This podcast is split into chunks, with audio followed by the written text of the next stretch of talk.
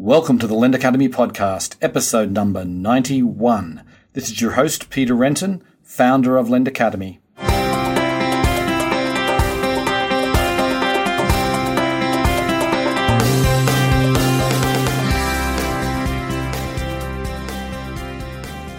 Today on the show, we have a fascinating guest. Jeff Stewart is the chairman and founder of Lenddo, now, Lenddo have been around for quite some time. In fact, Jeff has spoken at every Lendit conference that we've had in the US anyway uh, since we began. And his company is really breaking new ground. They are focused on the underserved borrowers in undeveloped or developing countries. And they have, they're now in 20 countries around the world. And they basically have developed technology that allows them to analyze very large data sets and allows them to be able to make a, credit decision based on this very large data set. So we also talk about the different countries that they're in, differences between them. We talk about you know, identity verification, which is a very important piece. And we also talk about what they're working on for the future. It was a fascinating interview. I hope you enjoy the show. Welcome to the podcast, Jeff. Thank you for having me. Okay, so I want to get started just by giving the listeners a little bit of background about yourself, in particular, what you did before you started Lenddo. Sure. So I'm probably best described as a, a, a serial entrepreneur. I had started a my first company back in the 90s was an internet technology company, and uh, we're pr- pretty early to realize that the the internet was going to change most businesses most industries, and and and had some success with a, a company that was essentially developed a methodology for deploying systems on the internet. Uh, we sold that. We started another company that did internet-based outsourced business processes around printing. Started another company that was in the uh, the carbon offset space. Huh uh, started a behavioral assessment company, uh, and probably most relevant to the founding of Lenddo, started a company back in the in the mid 2000s that was using artificial intelligence uh, to analyze data as it showed up on the internet for hedge funds, hmm. and um, that had two two attributes that were were important.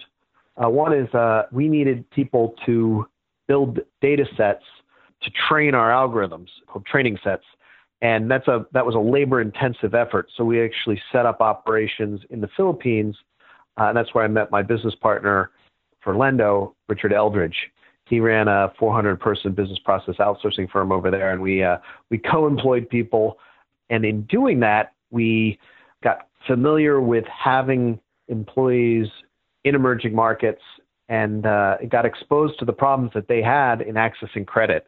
And years later, after you know, after dozens of times of them asking for, for loans, uh, we realized that this was a big problem, not just with, with people who Richard and I co-employed, but actually with, with hundreds of millions of people moving in, in, into the middle class. The second reason that experience was, was relevant is we were able to really push the limits of the technology back then. It was sort of pre-cloud machine learning, and we got very comfortable with the tools and techniques around machine learning. So, with that experience in working with big data sets uh, and with that experience of working in the emerging markets, we started digging into the idea that, that perhaps we could predict who would repay uh, a loan based on their digital footprint. Mm. And uh, the first thing we did, you know, we knew that having great algorithms is only possible if you have great data sets. So we, back in 2010, we approached a series of banks and we said we wanted to, to pay them to make loans, to make bad loans. Uh, and then we wanted to pair that data up with, uh, with, with the borrower's mobile social footprint.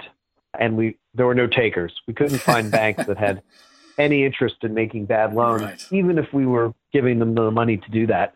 So we uh, we actually set up three lending companies, uh, one in the Philippines, one in Mexico, one in Colombia, and we issued thousands and thousands of loans. And while simultaneously using an infrastructure we developed to, with the permission of that consumer, analyze and digest their digital footprint. And after uh, several years of doing that, we got to the point where we could consistently predict the rate, the recovery rate for different cohorts, uh, for different segments of the population. And uh, we were able to use that to either launch lending operations or to make existing lending operations much more profitable. Okay, wow. So there's a lot there's a lot there to unpack, but let's yeah. So I guess you you sold your other company that was the sort of hedge fund provider, and then you got to start Lenddo. Is that is that how, or was it you were you doing them simultaneously? Well, it's never that simple. We actually in between there uh, launched some other companies. One of the companies we launched was in the behavioral assessment space. Okay. Uh, so we're actually um, we're actually analyzing candidates and matching them with with sales organizations. So that got us familiar with the predictive power of behavioral assessment, which I think was also was, was also important in the Lenddo history. So like many of the things we work on, uh, it was you know it's not a wasn't a linear path straight to Lenddo, but once we issued that first loan back in March 2011, it became all consuming. You know, as as your listeners know, the credit market is is massive, mm-hmm. and uh, we realized that we if if we were successful, that this would become a standard for how credit is administered. Right. And and we believe that at, at Lenddo, you know, five years from now, if you're issuing if you're issuing credit to a micro business or a consumer, and you're not using our platform, not using our algorithms, you're going to be at a substantial disadvantage versus uh, the the financial institutions that that do use it. Right, right. So, so then you so you started up in, in 2011, and did so you start you started in the Philippines first, and you did what did you do? You did Mexico, Colombia, and the Philippines all at the same time. Uh, no, Philippines was first. Then we did Colombia. Then we did uh, Mexico. Okay, and so I mean, I, I'm just curious about why why did you go so quickly into multiple countries? Well, we wanted to make sure that the, the technology we were developing was had applicability globally. So we thought it was important to have customers in different parts of the world. And then also when you build software, you know, it's very easy to architect it and not take into account different cultures, different mm-hmm. languages. We wanted to make sure that, that our that our architecture scaled across different jurisdictions, across different regulatory environments, across different cultures. So it was important to us to get that exposure early on. Uh, and we were pleasantly surprised that the core algorithms were really more about the way humans behave, not not about how a specific culture behaves. Right, right. That is, I'm sure that was a, a relief in many ways because that way you can you can scale globally. Then, exactly. Yes. So, uh, for those people who don't know, um, you've obviously explained it a little bit there. What what you do? Why don't you just give the listeners a little bit of the elevator pitch on exactly what Lenddo does today. Sure. Lenddo has developed technology that allows consumers to use their digital footprint to prove their identity and to improve their creditworthiness. We license this technology to financial service providers so that they can better serve their customers in the form of issuing credit to people that they otherwise would not have the comfort to issue credit, price that credit or size that credit appropriately, or just generally achieve efficiencies that were not possible in a non algorithmically driven underwriting process. Mm-hmm. So, so do you still make do your own loans, or is it all about the technology uh, licensing now? It, it is all about the technology licensing. Okay, so that was just really a proof of concept in a, in a way. I, I take it. It was it, absolutely. It was a it was the fastest path to get the data needed to build the algorithms because mm-hmm. because the, the the data that's needed is it's not just the outcomes from the loans, which could take you know takes years to, to gather because you need you need to you know wait for people to repay these right, loans. Our exactly. our typical loan was the exactly so so we needed you know years of years of data, but the other component is you need the the digital behavior, the digital footprint. And you know there are financial institutions all over the world who have been making loans and have recorded whether or not they got paid back. Unfortunately, uh, what they haven't been doing is simultaneously collecting the entire digital footprint from the smartphone, from the social network. So we actually paired that data up so that we could we could build our build our algorithms And uh, in doing that, what we also found was that our algorithms were also able to predict is this person who they say they are? So there's a there's an identity verification component to the algorithms, which can be stripped out and used separately as a separate use case. Mm-hmm. Uh, and then there's an element of the algorithms that predict the likelihood of repayment. Mm-hmm. So that's what I want to dig into just for a little bit here. The the data that you use and how you talk you've, you said it a couple of times a digital footprint and how do you define that and, and can you expand on it into sort of give us a real concrete example of someone someone in the Philippines who who has a mobile phone it might be a pay as you go mobile phone or whatever I mean how what what data are you collecting that makes it that really helps you ascertain whether or not this person's a good credit risk? Sure. So first, I point out that it's it's not so much the data as the way we've developed techniques to turn that data into features that that can then be used by uh, by risk managers and by data scientists. So it's the feature creation, which is where a lot of the, the complexity occurs. But the, the, the raw data itself, you know, we're looking for three types of, of data you know, one is data that gives insight into behavior, which could be, you know, what, how many apps do you install on your phone? Uh, what time do you start using the phone in the morning? How do you browse? How do you type? Uh, really anything that might, you know, how long are your messages that you send? What time of day do you send messages? You know, really anything that could give insight into the, the consistency and the, the habits and the character and the behavior of a, of a person. The second category, uh, and this is where I think we've done some of the most ad- advanced science on the planet, is around the social activity. You know, what communities are you part of? How does the community treat you? How do you interact with? Who do you interact with? Uh, do you have many friends? Do you have a few friends? You know, what's the what's your your Dunbar universe look like? Uh, what does you know? What does your loose connections look like?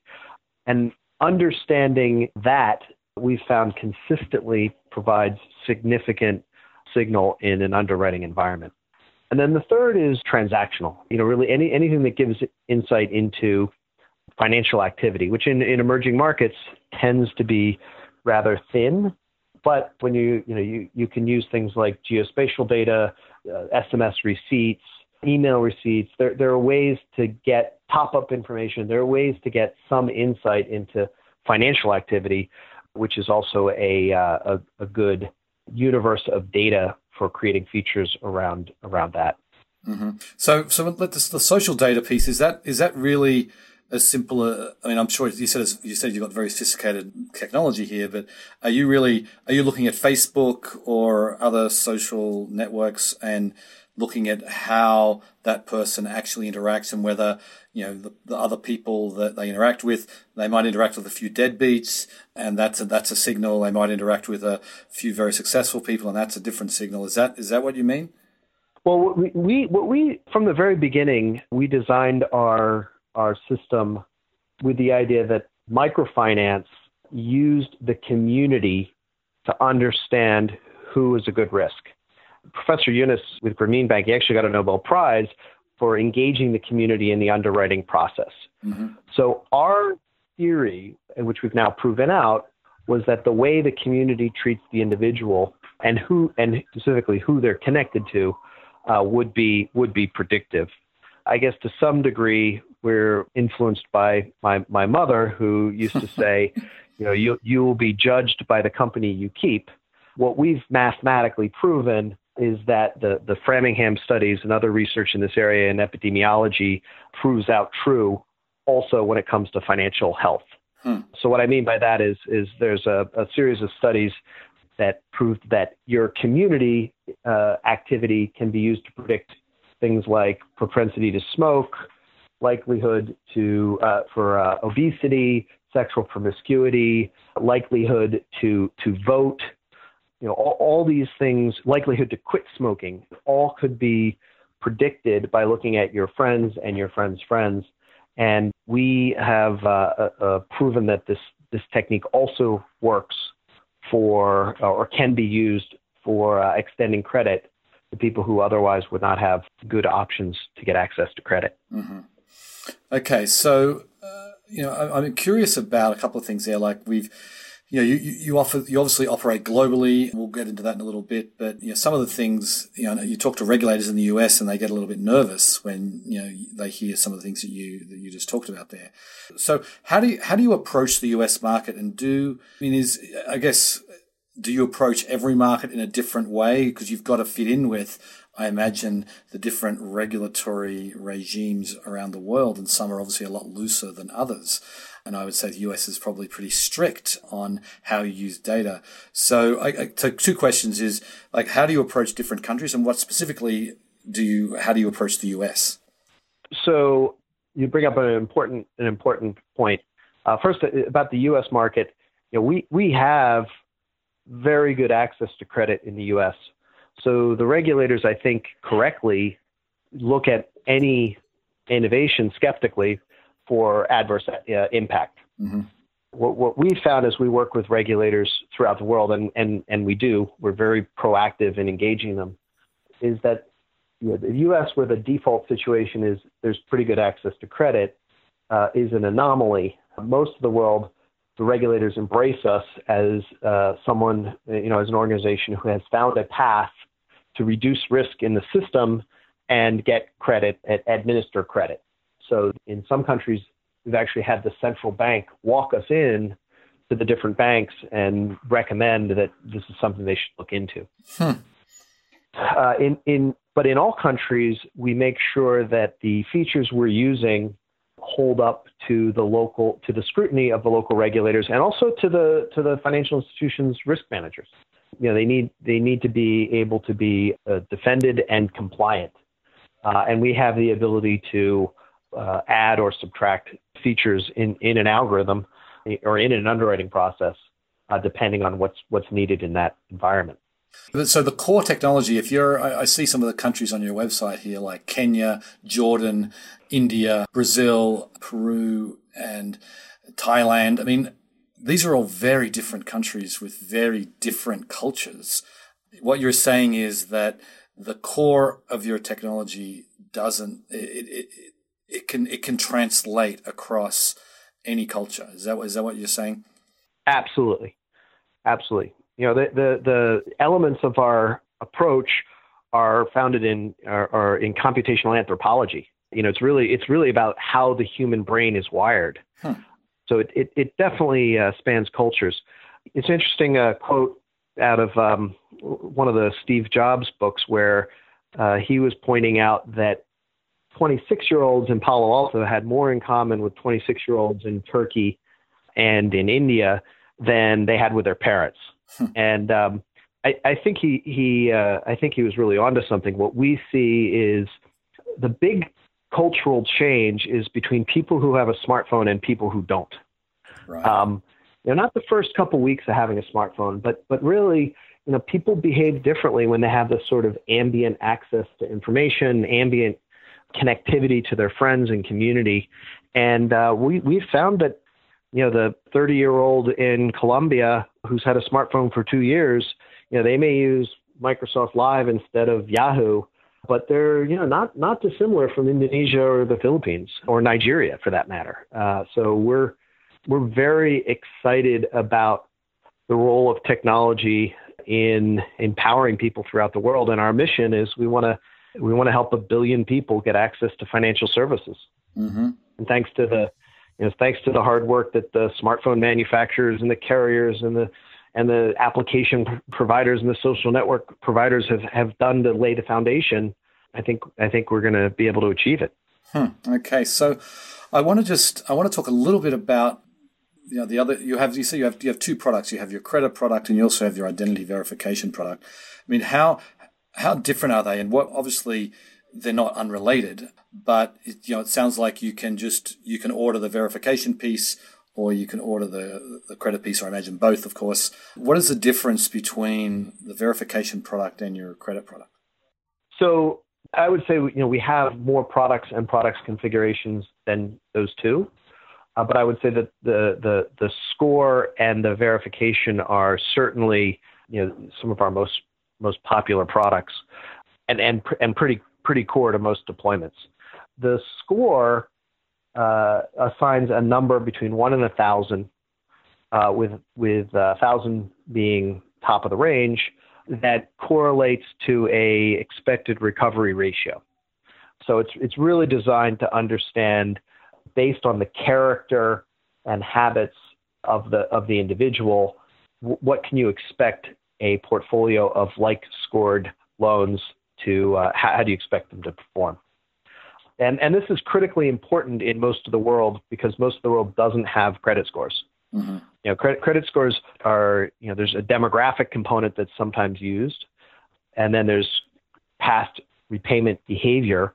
Um, the problem you know the problem is uh, you know uh, most people don't have past payment behavior, or to the extent that that past repayment behavior exists, it's not with a, a formal financial institution. You know, we, a lot of these countries, there may only be five or six percent of the population that has financial products from a traditional financial institution. So, mm-hmm. you know, yeah, if you don't have credit, it's very hard to get credit in these types of environments. So we've broken that cycle by instead using a different type of behavior and data to figure out uh, the likelihood of, of repayment. Uh, we've also that that score also can be used in conjunction with a credit score. So the the quality of a credit, you know, there's there's countries where yes, there's a credit score, but that credit score, uh, you know, we had we had one uh, senior bank executive said as as far as they could tell, the credit the local credit score is a random number. They they found great. zero correlation. So, or in some cases, it you know it's effective, but only in some situ in in some use cases. So the Lenddo score or elements of the Lenddo score can be used in conjunction with a local with a local scoring local credit score if there's one available, uh, and it can also be used you know, in, in, conjunction and often usually is used in conjunction with a with a proprietary uh, scorecard. Mm-hmm. Mm-hmm. Okay, so I see your website says you're in 20 countries. Uh, it, flashes them up in a nice, uh, nice map on your homepage, but I don't see China there. Is there a reason that you're not in the biggest underbanked country on earth? Yeah, we um, we looked at China. Uh, in fact, we've you know we've done a fair amount of business outside of of Lenddo in China, and uh, at the time made a made a decision that to do China right, you needed to dedicate uh, a lot of resources. Yep. And um, you know, we you know as a as a small, fast growing company felt that you know we were better better focusing our energy you know outside of of China and uh, and also outside the U.S. Although we've you know in the U.S. we do have clients who are uh, looking to deploy us. Uh, we do we have had regulatory review and understand the use cases in the U.S. We've stayed very focused on places like India and Indonesia, Brazil, where our our you know technology is is you know not taking a couple points off of the profitability of a credit card portfolio, but is is changing people's lives. You know, substantially changing the friction and cost associated with getting credit. In many cases, making credit possible for the very first time, and, and we're really excited about that, and and have have stayed pretty focused on emerging markets I- historically. Mm-hmm. And then the other the other element is is uh, you know we're using algorithms the, the more data you have, the better your algorithms. You know, we're we're moving very very fast in these countries, and that means we're gathering you know large amounts of data. So our algorithm is getting smarter and smarter every day. Uh, our infrastructure is getting more and more powerful. Uh, I think that this this approach of focusing on serving the emerging markets is going to make us a world leader in any jurisdiction long term. Mm-hmm. Yeah, that, that sounds it sounds like it. So, so can you just tell? I'm just curious. Is there what countries pay in a more timely fashion than others? Can you give us some sense of like, oh, you know, the the average Lenddo score in in uh, you know in South Korea is is way better than the average one in Indonesia or whatever. What can you give us some sense about across geographies, or is it really everyone's the same? the score takes into account the country that you're in. Okay. So they're normalized so that uh, they, they perform the same uh, globally. That does not mean that the general population has the same distribution in all countries. So that's an overly complex answer to a simple question. right. Okay. Okay. Fair enough. The, the answer is I w- I wouldn't want to make generalizations about different countries. okay. Yeah, that's fair enough. So then, you know, there are obviously others doing similar or, or at least attempting to do similar things. I mean, do you who do you see as your main competitors today? Uh, I still think you know we've been we've been touting the the power of big data and the and the digital footprint uh, since 2011, and uh, I still think that the the our biggest competitor is financial institutions moving slowly or thinking they can do this in house. Right.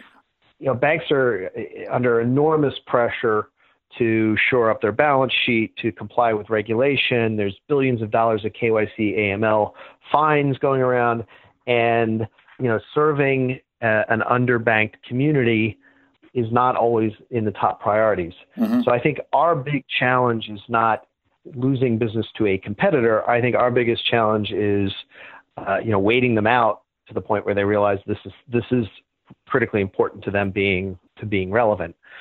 So I think I think that if we can shorten the the delay between when sort of senior management realizes this is important and sort of the mid-level management realizes this is important, then then I think it's it's uh, milk and honey going forward. Mm-hmm.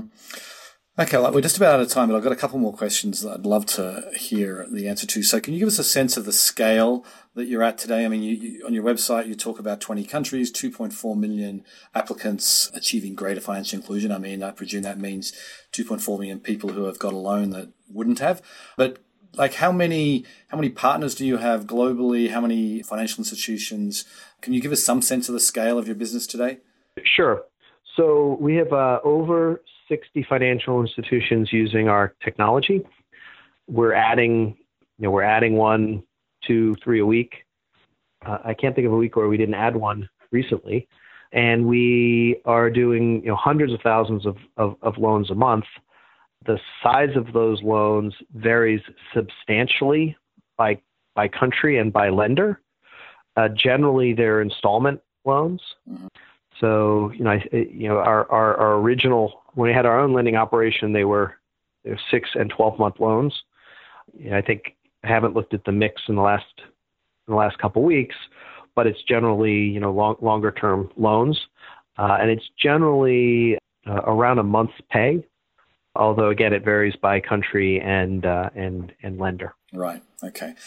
Okay. So then, finally, what like what are you working on now that like where, where are you taking this business i mean what's is this are you just going to try and rule the world and be in every every developing country in the world i mean where uh, and and not just scale but what are what are some of the more the interesting things you're actually working on today i think that we are this technology is amazing and i think that our clients are just scratching the surface of how it can be used and, and of its power. So I'll, I'll give you an example. We have proven that we can algorithmically improve collection operations. So, you know, when, how, the medium, the message, all these things can be optimized to to improve collections. Hmm. So, you know, algorithmically data driven, algorithmically enhanced, algorithm driven uh, collections. And uh, you know, we we we know this works. You know, we, we know how to do it, and I think that uh, you know our our, our clients are um, you know just now starting to ask about this. Well, Also, on the on the targeting standpoint, you know, when the the entire digital marketing infrastructure for what we call the ad tech industry is really geared around intent. Turns out that intent intent to get a loan negatively correlates with right. likelihood to repay. Right. So so I, I think that uh, data science will increasingly be brought to the question of, you know, who should we be targeting? You know, not not because oh yeah they'll they'll take out a loan, but because oh yeah they'll pay back. Uh, you know, it's in, right. in in traditional marketing. You know, if you're selling socks on the internet, you know, someone doesn't buy your socks. Uh, that that's you know wasted marketing. Uh, with a loan, you can think you're successful. You, they take a loan, and then you just paid to get a customer who's taken your money. It's really the worst. It's the worst advertising in the world is getting a bad borrower. So that's also something that can be can be solved with uh, artificial intelligence. And I, I guess the um, the the biggest thing is is deep learning. Uh, you know, over the last 18 months, the technology you know, with traditional machine learning, a lot of it's based on pattern recognition, it, where you have you know your your good loans and your bad loans. Uh, with deep learning, you can you can use essentially all data to build a model of you know how people behave and what are the attributes that are that are most likely to to be predictive. Uh, and and this this sort of deep learning, although although the core science has been around for for over 20 years, it's this it is these advances in deep learning that are driving things like autonomous cars and um, you know the the voice recognition and and uh, you know things like Siri. It's it's uh, it's amazing, amazing advances in the science, and I think that as the cost of moving money around the planet drops, there there is the potential for people who are using the more advanced techniques or jurisdictions that embrace the more advanced techniques to grab a, a, a big piece of the of the global lending market. Mm-hmm. Fascinating. I tell you what, I, I, could I could chat another twenty minutes about that, but we are out of time. Uh, I really appreciate you coming on the show today, Jeff. My pleasure. Thank you. Okay. See ya. See ya. After an interview like that, I, I, feel very excited about where we're at as an industry. And the reality is, you know, we've said it before, but really it became clear to me during this interview is that we are only just getting started. I mean, Lenddo's only been around since 2011 and, you know, some of this data that's coming on board now is, is fresh and new and it's going to be refined over time. But it, it really, you know, the, the bottom line that I see it is there are the majority of the people of the world are responsible and honest and Many of them cannot get a loan simply because we don't know that. And what I hear from Jeff is that you know, with enough data, we can know that. And, you know, so what that means is that the, you know, the person who's wanting to start a, a, small business who's in Mongolia who doesn't have really any other way to get credit can suddenly find themselves with, with access given the technology that Lenddo is bringing to the table. That's exciting to me. That's what I feel like this, this industry is all about.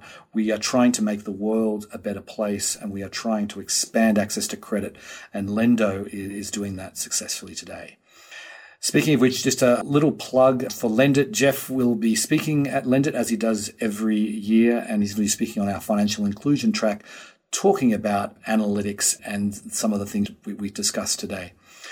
It's not too late. Lendit is on March 6th and 7th. And if you haven't bought a ticket yet, you can go to lendit.com. As I, Jeff will be there, I'll be there, and most, pretty much everybody in the industry is going to be there. On that note, I will sign off. I very much appreciate you listening, and I'll catch you next time. Bye.